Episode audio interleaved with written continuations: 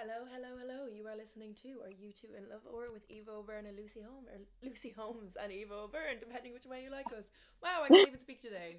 Um, Oh, well done. I am hoping and praying to God that there is no technical issues. We are back. Um, We're back on that remotely, unfortunately. We're back Yeah, in. we had two glorious weeks. Two glorious weeks in each other's companies and alas no more. Um, but we enjoyed it while it lasted. God, it's So such a this week we have a to be back here, isn't Yeah, it? it's- so strange to be. We were like, we were like finally, we've made it we've escaped um but no we are back at square one but hey Mm-hmm. ho we did it the first time we'll do it the second time and we're gonna kill it question mark no, we're gonna kill it exclamation mark We're gonna um, kill so it yes but, this like, week we passively. like in a dodgy way anyway this week we are talking about um, a very interesting topic and a topic that's very close to both of our hearts um, it's the portrayal of women in media Mhm. um, and I think it's a really interesting one to look at, particularly um, in recent weeks. We've seen that um, what you call it, Miley Cyrus's God, I couldn't remember her name. Miley Cyrus's cover, beautiful, stunning, amazing cover of a Blondie song, has gone a little bit viral. Yes, Um, gorgeous. It's very stunning, beautiful, amazing, and I would Oh. die for that woman. But yeah, but that like, could have got me Eva talking on like yeah, no, for sure. that Miley yeah Cyrus, yeah, Miley Cyrus's explosion back onto like the pop market is something that's just so strange to me. But like, it's amazing. But at the same time, it's like, God, where has she been? You know, all of 2020. exactly. And like that got that really got me and Eva talking about like how I think Miley Cyrus is probably the best example of this. How women are portrayed in the media.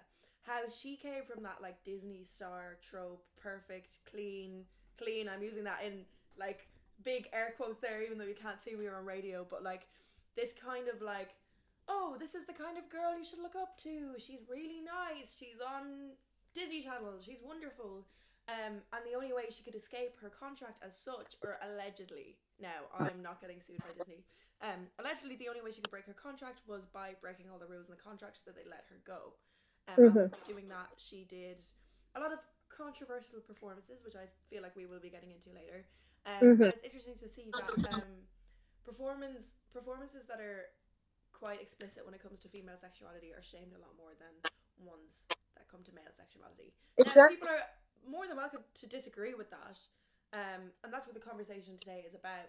But I think I know we've only started, but I really do, I really want to cut in with um, the Miley Cyrus cover because oh my lord, it's beautiful, it's stunning, and now I'm very much like a I love the original, Mhm. but So, as does everyone.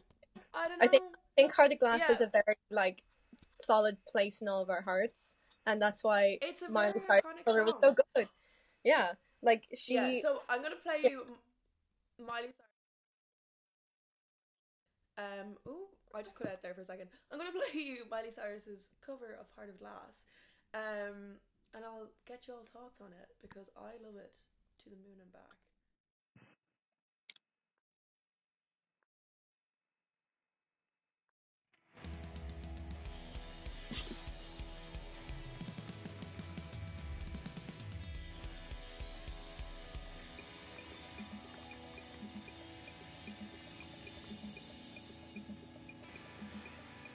Isn't like the sexiest thing ever. Like It's I have a fat crush on Miley Cyrus anyway, but oh, listening to that, and I really think she does the song justice as well because you hear She a lot of does. covers of songs and they yeah, kind of go like, "Oh, I'm gonna do this in an indie style," or like, and you're like, "No," but like it's it it stays true to the kind of like Blondie's energy. And if anyone knows anything about me, I'm obsessed with Blondie. Everything about her image, everything about her like way of thinking. She's a really positive person. She Mhm. survived cancer. I think she had breast cancer like three times, and she's still kicking. Um, What an absolute queen, queen, icon. I know, But- like a living, living legend. what I love the most about Miley Cyrus's covers is that it's still Miley, and like you picked up on that, like some people do in an indie style. But I do love it when covers aren't trying to mimic the original um, artist Yeah, and like what she brings to the table. Especially like, have you heard the um oh my god, why was I about to say you want to call me when you're high? No, the the Cranberries cover um of Zombie by Miley. It is- No. Oh my god. Oh, I didn't know that. Like gorgeous. I also also obsessed with the cran- cranberries. So this And is this is a very it- eventful day for me. She sings it with so much passion, and I hope, and I do hope that it's due to her, you know, being a true Republican, like really wanting 1916. the way she says 1916, I was like, okay, Miley, I see you, I see you, 32 Miley's a Republican queen. Um, heard it here first, kids. Oh, Um, yeah, so we are talking about Miley Cyrus for a reason because I feel like Miley Cyrus, and I did say earlier, Miley Cyrus is the most kind of infamous case of looking at the betrayal of women in the media. yeah, Um, and I have spent most of my morning between the 8 million college lectures I had and the 8 million meetings I had um, doing a lot of research into um, kind of the effects of um, exploitation of women in, in the mass media and how women are exploited in the mass media and like Mm. the male gaze as well. mhm, And I don't like when I'm when we're having this conversation. I want to make it very clear that I think these things negatively affect both men and women. women I for sure. This is Yeah. something that's so, or anyone. Sorry, anyone. That's a very like binary way made to, me to speak. Anyone on the gender spectrum at all, whether you're man, It or woman, anywhere in between, or yeah. nowhere on that spectrum. You know, like I feel like the portrayal of gender, especially the female gender, in the media, can be very damaging, not only to women but to everyone. hmm Yeah, for sure. And like, I love like Miley is such a good example of a Disney child to have broken the contract in such an explicit way. But like, it's also the same for a lot of other stars. Um, like Lucy's been particularly focusing on Miley Cyrus, and in recent days, my focus has drifted to Katy Perry. I think she is such an unusual example of someone who was completely betrayed by the media um, and like there's been a really famous thread that's going around about her and her single Bon Appetit, and we'll talk about that as well during the show. Um, we'll be talking about, of course, um, the like the the princess of pop, Britney Spears, and how I which think I'm very excited about. like the way that we refer to her mental breakdown is horrible and i don't think any other men get Yeah. that same treatment because like britney's 2007 meltdown is the equivalent of a meme and if you look up the words britney 2007 as i was looking for information last night all i could find were jokes and i was like that's Yeah, you know like i don't say like oh yeah the breakdown i had in third year was such a meme you know like it's just it's so it's such a okay. Well, I did have a breakdown. I do. I did have a breakdown in third year, and like you know, it was kind of iconic. But at the same time, it's like, you know, know, but like it is like I think this is an issue we come across as well, and uh, like I am focusing on Miley Cyrus because I do have a soft spot and a little bit of a crush on Miley Cyrus. Don't tell anyone; it's my secret. it's a Sagittarius, Um, but I, it's a, it's the Sagittarius in me. I have a crush on basically everyone. Let's and. Britney. Britney is also a Sagittarius. I'm Britney, ooh, but I also want to, not right now, but later in the show, I do want to touch on Taylor Swift as well. Taylor Swift's another interesting figure. Um, You- Eva, I can see Eva right now on FaceTime. Eva is violently clapping her hands. Um, I also want to talk about Taylor Swift because I read some really interesting articles about people talking about their relationship with Taylor Swift and how Yeah. their relationship with Taylor Swift changed as they um, basically overcome overcame their internalized misogyny. Um, before I jump into that, I'm actually going to read you um, a quote from an article I was reading, and I'll give you the reference number if anyone wants to look it up. Like I do like to source my things if anyone knows Yeah, me. we'll link link it. HHW. Yeah, HHW eight four five two on WordPress for anyone that's looking for it. Um, and it was published on May seventeenth, twenty sixteen. So Cool. there's all our references. I'm not just pulling this shit out of my ass, even though sometimes it sounds like I am. But um, it opens with um, a very interesting line. It says the exploitation of women in mass media leads to the misjudgment of women in reality. The depictions of women through the eyes of the media are over sexualized and only represent women as objects of sexual desire. This poses a threat to the perception of women as society expects a specific degree of sexuality that is only appropriate within certain beauty standards. Women are no longer allowed to be themselves and to be their own woman, but mold themselves into to fit this image of sorry, to fit this blurred image of how a woman should only represent themselves, and that is sexually. And I think that's Mhm. such an interesting. I think that's a very appropriate um, kind of opening to this show. Is so It is. Is that topic. such a good Um, phrase to use? Because like, I Yeah. feel that women in a way in in pop music there is such a cookie a cookie a cookie cutter mold that has been set out since the early 90s even the 80s if you want to say madonna um, but madonna in a way like broke through the typical stereotypes of women and for some reason that image stuck you know kind of like the young woman who's like sexually a bit promiscuous dresses like alternatively um, and is out there but is yet still like preserved in her innocence and she's allowed to be innocent and cute and almost infantile as well. I feel like there's a very strange association in pop music of like women being childlike and men being like paternal. But that's a whole different book Yeah. to open. Um particularly Like, when you is- look at young, young. Britney. Young Britney is very scary to look at because she is what, sixteen? And she's being portrayed as like way older than she is. Even Yeah.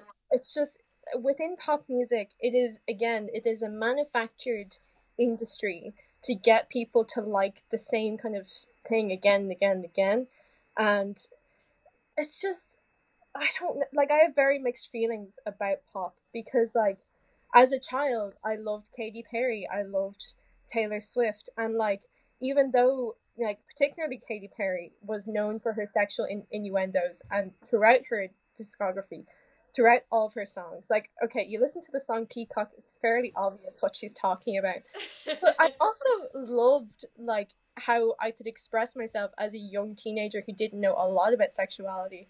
Um, and there's this also inherent association of female pop icons with um, gay culture and queer culture. And I love that like it's like a safe space to express your sexuality when you're unsure of it because it's like Mm. nice. I don't know. Yeah, I definitely. I think I think music is a great medium to express yourself through, and. I don't mean that by like sitting down and writing a song or um sitting down and uh, playing the guitar, and but like I I also mean it through that as well, where like I think it's great if you go out of your way and do something like that. But when I say it's a great medium to express yourself through, I feel like music can be very empowering in a way that a lot of other things aren't. Um, music has this ability to help you escape your world for a moment. And a lot of people do take a lot of comfort in like empowering female imagery as such. um even though my words were all garbled there, I think a lot of my sense of self growing up and understanding of myself growing up came through music in many aspects of it. And now I will say I was not a huge pop fan growing up. Um, Yeah, I have nothing we must against pop. It just wasn't naturally what I Yeah, yeah, like my it wasn't actually what I was drawn to. But I, I will say, growing up, I definitely had this kind of not like other girls con- complex. I yeah. never overtly say, "Oh, I'm not like other girls," but there's definitely like this intrinsic In- thing that was kind yeah. of. and that's like a it- version of internalized misogyny. internalized misogyny Yeah, as well. Yeah, like it is. Misogyny. But the thing is, yeah, it's, the mm, it's just the, the reason weird. I'm talking about this is because, like, the portrayal of women in media is very much of, like, it's very much them as kind of empty vessels used to be like objectified and things like sex sells Mhm, and sexy women sell, mhm. and that this not like other girls phenomenon, it comes from the fact that women see th- this is the representation of women that you see in TV, whether it's models, whether it's ad, whether it's movies, whether it's a femme fatale. You see this and you go, "Well, I'm not like that. I have Yeah. thoughts, I have depth, I have this," and every woman does. But when you're told this is exactly what a woman is, you kind of start to believe it, and it's it's constantly bombarded on media. It's constantly bombarded in media to us. Jesus, I can't say. Mhm. But the, the the thing is, is that is going to affect you, and that's why we get this not like other girls complex, where people Yeah. say, okay, but I have more depth than this, and everyone does have more depth than this, which is Mhm. the truth. And I think as you grow up, you learn, oh, that was just deeply, deeply internalized misogyny. And it's Mhm. quite sad, is almost the only word. And I think it, like, I almost, I feel like I sabotaged a lot of female relationships in my life, and this is not something that's individual to me by any means. I've heard a lot of people say this. A lot of female relationships in my life or potential female relationships, shall I say, have been sabotaged by the fact that as a uh, when I was younger, I was always like, well, I'm not like those girls. I'm not like those girls. I like different things. Like, you know? just as like you're- read, you know. Just as you're saying that, right? So it reminded me during the start of quarantine, I looked back on all my tweets from 2014. So I was 13 when I tweeted this. And I oh. tweet, I tweeted out, "You may think I'm a girly girl, but I spent 99% of my time listening to bands and dressing in black. I also conspired to dye my hair." Oh, never change, Eva. Never change. I, I I have tears in my eyes. Like that is me, age thirteen, saying I'm not like other girls. I listen to bands, and I want to dye I my hair. think, uh, a lot of girls a, a lot of girls do go through that phase and i'm I, i'm not i don't necessarily know obviously i'm only speaking from my perspective as a woman i can't speak for like men or anyone that's in the, on the non, non-binary spectrum but i definitely think women have this everyone kind of goes through this i'm not like other girls phase to try and like prove to themselves they are actual humans Mhm. and that's so sad it's so sad at the age of 13 14 15 whatever you have come to the point where you're like no i'm human i'm human i'm not like other girls i'm a human i have thoughts i should be respected and you try to other yourself you try to you try to become one of the boys so that you are given the same respect as a normal human being which is quite sad and sounds a bit dark but it is very much true Um. Yeah. No. That that is like.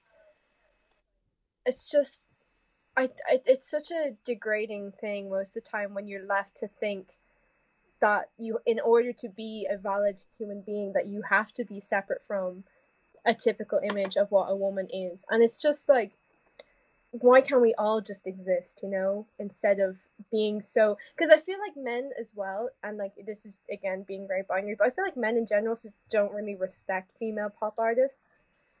Um, unless they're like also businesswomen or philanthrop- or philanthropists Yeah. as well. I said that in the most I way. definitely see that. But like it's it's like unless they expand their horizons and if they only do music, they're not as well respected.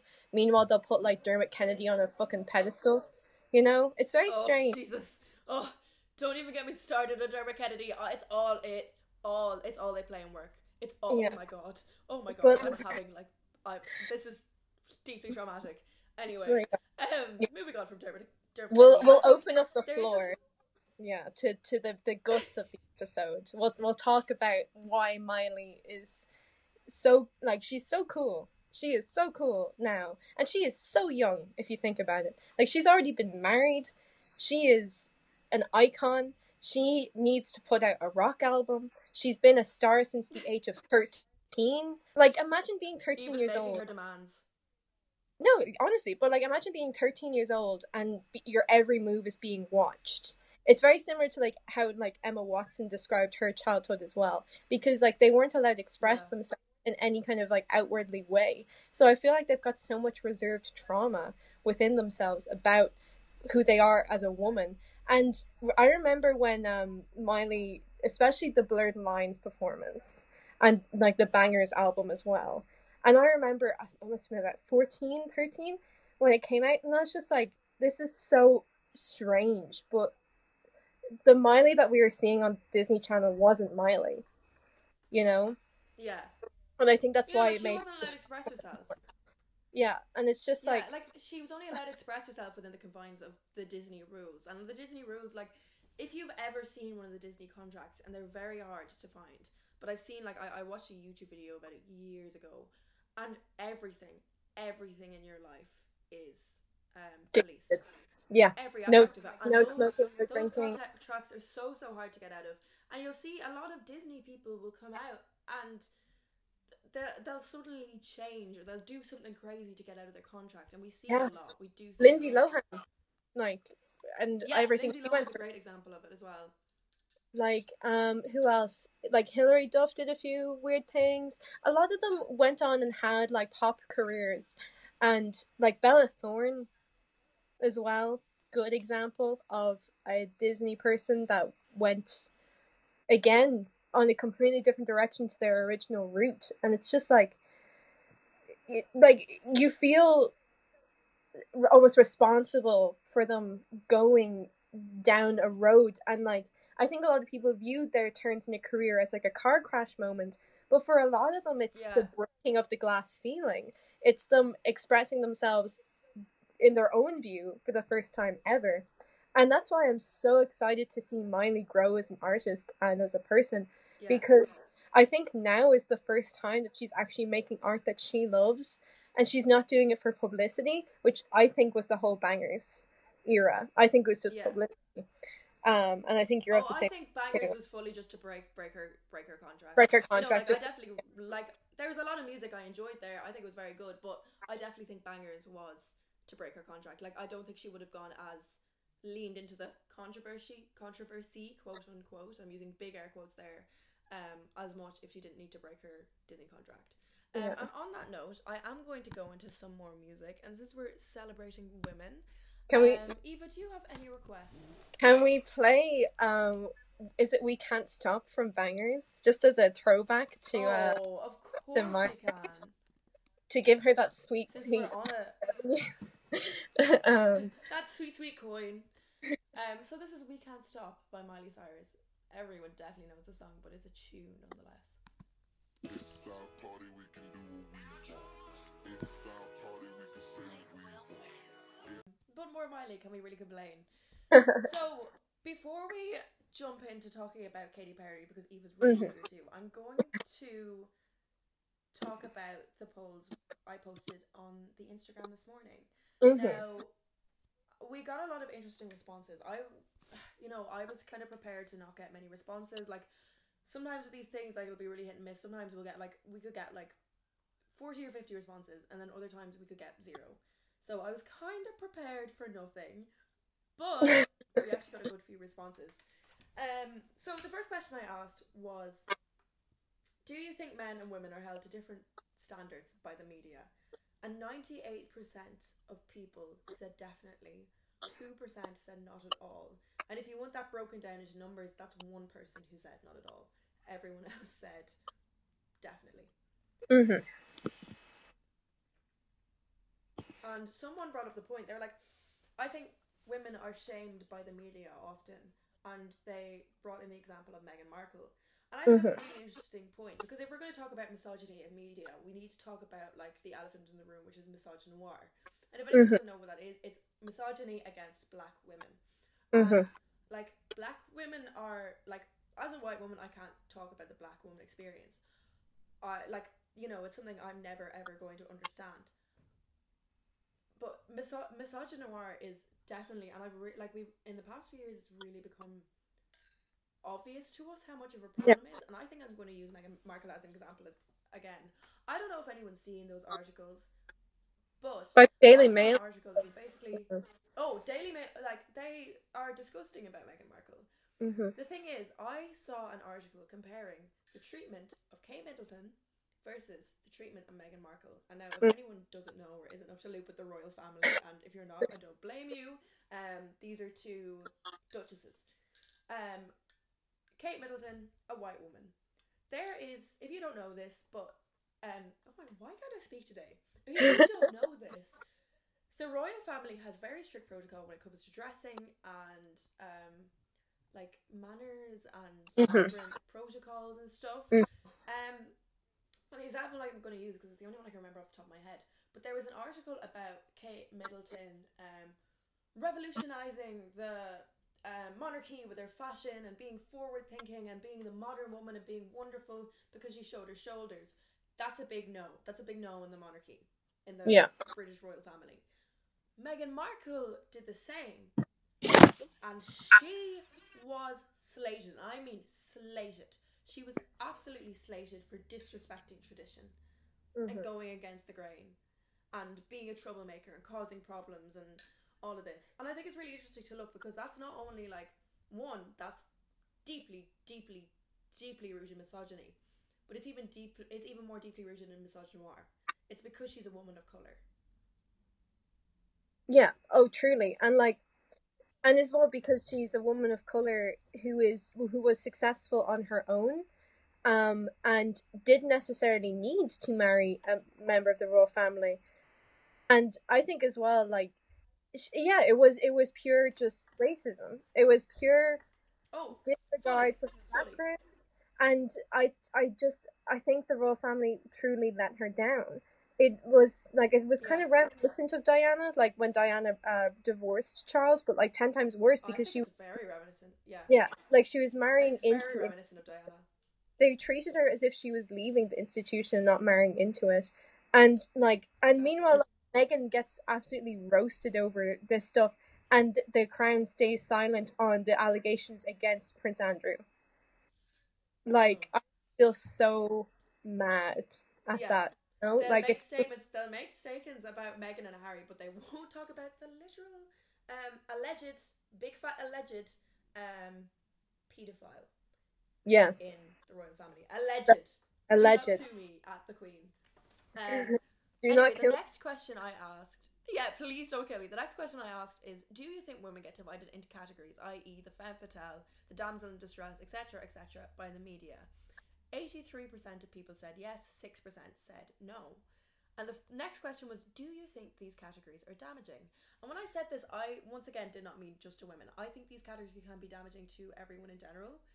Mhm. Um, ninety-seven percent said yes, one hundred percent they are damaging.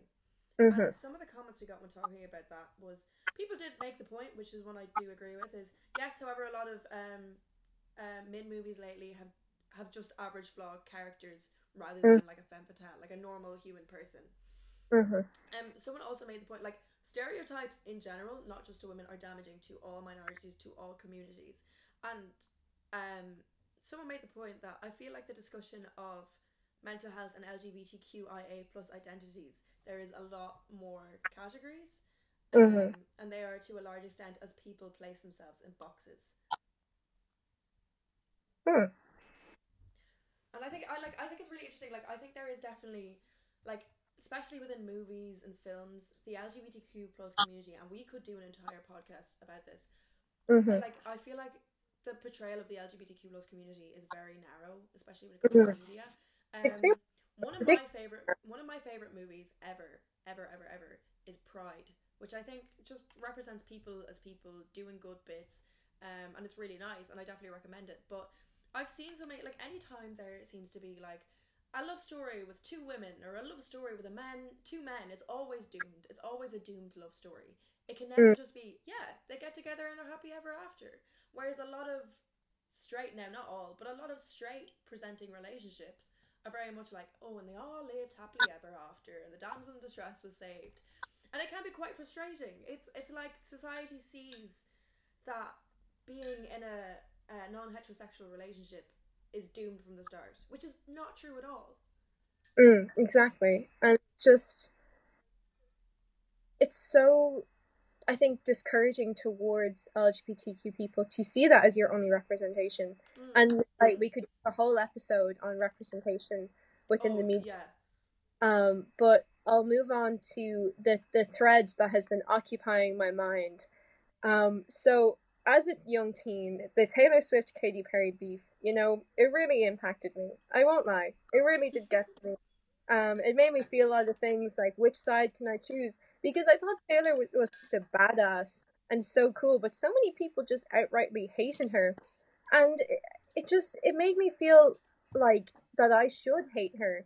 But I have never really hated Taylor Swift. I've always thought she was a master songwriter. She is a really good publicist for herself. Um, she also is a cat person. I love that. Um, her cats are adorable. And I just have always respected that she is so determined to get what she wants. And I think that's why she's often labeled as like this, you know, negative force in the media. The whole coverage of her squad and her relationships and this reputation for someone who can't get over people. Meanwhile, there's like men who are writing the same kind of song titles and song topics, and they don't get that treatment. They're treated as womanizers and you know top class men. And I could I could write a whole paper on Taylor Swift, but this thread about Katy Perry has really impacted me because I think we all saw Katy Perry. So she had her golden years, obviously, in the late 2000s, from 2007 onwards. You know, I Kissed a Girl to the California Dreams era. And those were, like, she Tunes.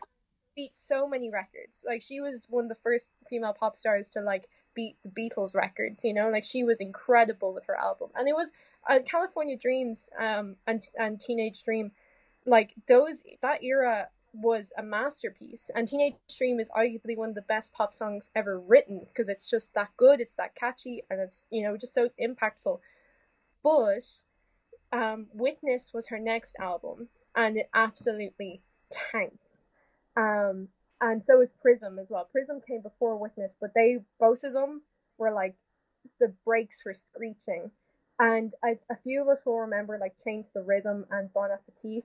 And this was like 2016 2017 and i found out recently that uh, Katy Perry, when she was performing Bon Appetit with Migos on SNL, which is that infamous memed performance where she's dancing weird, she got her hair cut short, um, and she was made fun of it so like a lot. She um she had actually invited a bunch of drag queens on to dance with her, and Migos, who were homophobic, said that they would not perform if the drag queens were on stage. So Katy's whole dance routine and repertoire was ruined. Um, her like, and this was her second major single. It was just like completely blown out. And then so the media turned on Katy for not standing up to Migos um, when it was her label who made her do this. Um, and I have Oh my god, I didn't know this at all. is it is the like when you hear about it and like if if one thing goes wrong on a stage you know like if a prop is missing that impacts your whole performance you know imagine all of your dancers Yeah. aren't there like i would have Oh my Ha- god, I didn't know about this at all because I do remember the memes from this performance and being like, "This is an interesting decision," but like, fair enough. I respect her creative integrity. she I had to improvise the whole that. thing the whole thing she had to improvise the whole thing so she first revealed that uh, in 2017 that she was going to release this um, pretty sexual song with a lot of emotions and she said this on the grammys red carpet in 2017 and she was obviously really excited about it because like she had talked about it so early um, and then she also re- revealed around that time that she was suffering from major depression she had just broken up with orlando bloom and she cut her hair really short and bleached it if anyone remembers that and it was mentally a very tough time for her um, because she wasn't performing well as an artist. It seemed that her career had stalled, and that's what most articles about her were in- were suggesting that she wasn't a big pop icon anymore. Um, and then she teased the trailer of Bon Appetit, and so many people thought that Ariana, for some reason, was on the song.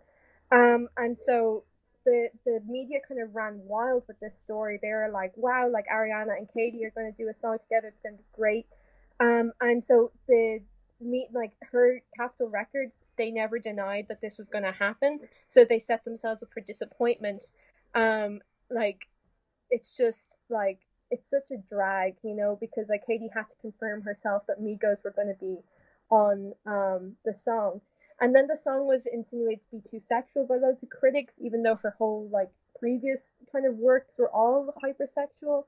Um, and she was like, "Oh, it's about sexual empowerment," but no one was kind of believing her.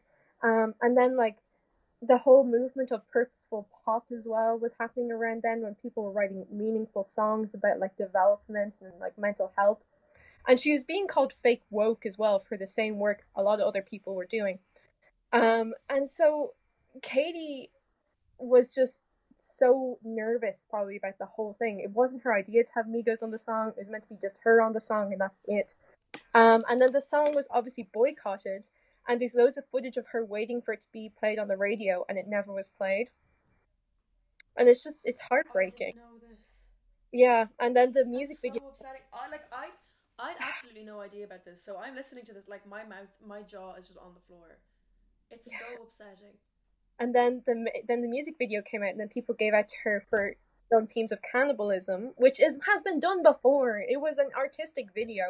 And then the SNL performance happened and this what really tanked the the whole thing. Katy is not a dancer. We know this. She's not a dancer. She's a songwriter. Um, so she felt so awkward. She was clearly just also going through a mentally tough time. She obviously did not know Migos very well, so the whole performance was incredibly awkward. And then the fake news about the drag queens being removed as well due to her, like her not standing up for them. Um, this led to so much backlash, and a lot of fans and a lot of her gay fans obviously stopped listening to her. Um, and then the pictures from the SNL party are just heartbreaking. She just looks so depressed and defeated. Um, and then like she also had to come out against a load of like she also had to come out and apologize for a lot of uh, cultural appropriation that she'd done in the past. So it was just like hit after hit after hit. And obviously, cultural appropriation is horrible, but it was coming at a time where she was at such a low point in her career. It was just it was just tanking. Um, and then so and then her team didn't even come out in defense of her in the end. Um, and and, and so I do think that Witness has a lot of potential to be a great album, but it didn't get the support, and her label basically abandoned her um, due to male artists not willing to be inclusive. They were transphobic, homophobic Yeah. men who denied performing with certain artists on stage. And that led to Katy Perry's career tanking for a little while. But thankfully, she's released a new album and she has a lovely baby girl called Daisy Bloom, which is like the Daisy cute. Bloom isn't that the most beautiful name? And but it's- I think He has Orlando Bloom as her husband, so like, well done, Katy. You know, Yeah. you pulled through. Go, go, she, mama. She's thriving right now. Um, but the thing is, I think it's really interesting to look at um, women in like musical careers, especially performers and stuff. Like they constantly, and I mean constantly, have to reinvent themselves. For every mm-hmm. album, they have to change their hair, For do something, era, change their image, like- change their style. There's always something like, and you, yeah, you do hear people talk about it. Like, oh, do you remember the like sweetener era for Ariana Grande? And I think it's a very cool and it's a very interesting way of marketing, but you never see it with men. Men do not have to reinvent themselves to the extent that women do.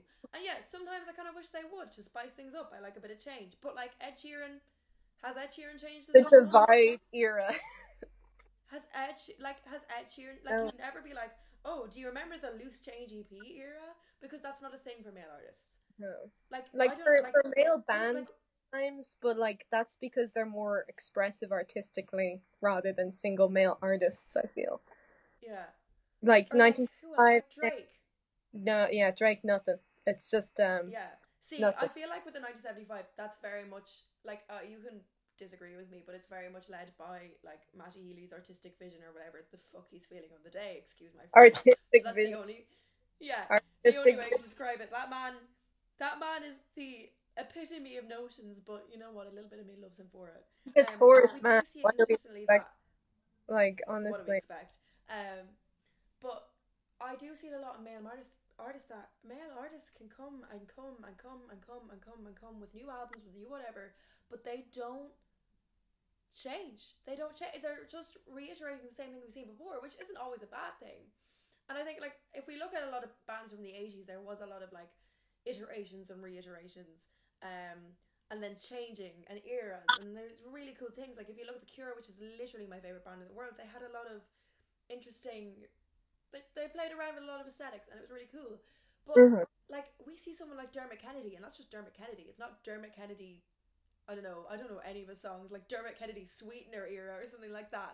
It's just dermot kennedy. You know men don't have to constantly reinvent themselves to get the attention. They don't constantly have to overtly and overly sexualize themselves. Exactly. um, So I've been reading up a lot on, yeah, I've been reading up a lot on different studies about how, um, this is a like basically advertising and over sexualization has affected like, um, female self image, and I think I'll definitely like there. T- I think it's too much to get into now, but I think I'll definitely link them, um, on our podcast account at Are You Two in Love or because some of the stuff to like to read about was really interesting, and it's stuff you know is true, but you feel like I always feel like when you go through that not like other girls phase, you feel like you are not like other girls. That Yeah. other girl is going through this phase. You are the only one. Whereas a lot of girls do, a lot of people do, because there is this like there's such a high level of internalized misogyny because it like it's it's looked down upon to be a woman, and that's like, I think that's a, that's a horrible thing. It's inherently bad. Like Anything- it's, it's bad to be a woman.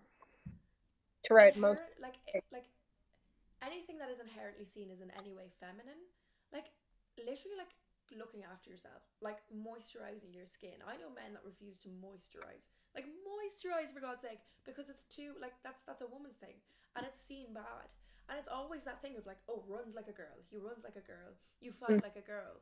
It's Mhm. always like a girl. It's it's like the slur as such. It's not the right word, but the slur is the femininity, the woman, the girl, and you don't see that with men. And I think it's interesting how different aspects of different things trickle down um through the media, and like actually, I think we saw it a lot when WAP came out. Yeah. Like men have very very sexual song, very sexual songs to the point where I am almost uncomfortable, and no one calls them out for it. Everyone's like, haha, this is a tune, but when a woman does it, people are like, that's too much. Now, not everyone. I know I'm generalizing there, but Hmm. a majority of people were like, no, like they went too far with that one. I'm Yeah. sorry, WAP is a tune. It's a tune. It is such a tune. Meanwhile, like you get artists being like, I remember in like 2011 there was that song "Lollipop," like "Shoddy lick me like a lollipop." I like, why can Yeah. kids say that? Why can kids like S and M came out when I was about nine years old? Why could I talk about like fucking like what's that? Uh, uh, the something with but chains and whips excite me. Why can't I say that, but I can't say wet and gushy at nine years old? Like, give me give me a, a straight line here because it's more confusing than Ireland's fucking lockdown restrictions. It's like, why can't I say shoddy lick me like a lollipop, but I can't say wet and gushy? Because it is the clean version that is on the radio.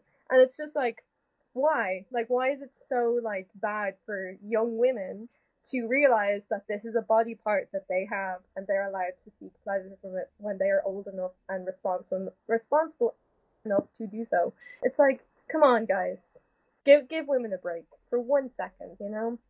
Because like if women It's got as many it's- free it's- passes that that men do, my li- I would not I would not have wrinkle lines at the age of twenty. I would not. I my skin. Also, also, just to like cut in for a second, um, believe it or not, it was Eva's birthday on Sunday, so everyone go wish her a happy belated birthday. Um, but no, on that point, I think it's really interesting to see how, in advertisements in the media, in like like uh, going back to that sex sells point, women o- are very sexualized. Their bodies are quite sexualized, but when they take control of the sex that sexuality, that sense of sexuality within themselves, and use it to their own power, they are shamed for it. Mhm. But when it's to advertise or sell something, that's fine. It's fine as long as it suits the male gaze. But when your sexuality is like women orientated or self orientated, suddenly it's bad news. Yeah, like Playboy is fine, but WAP isn't.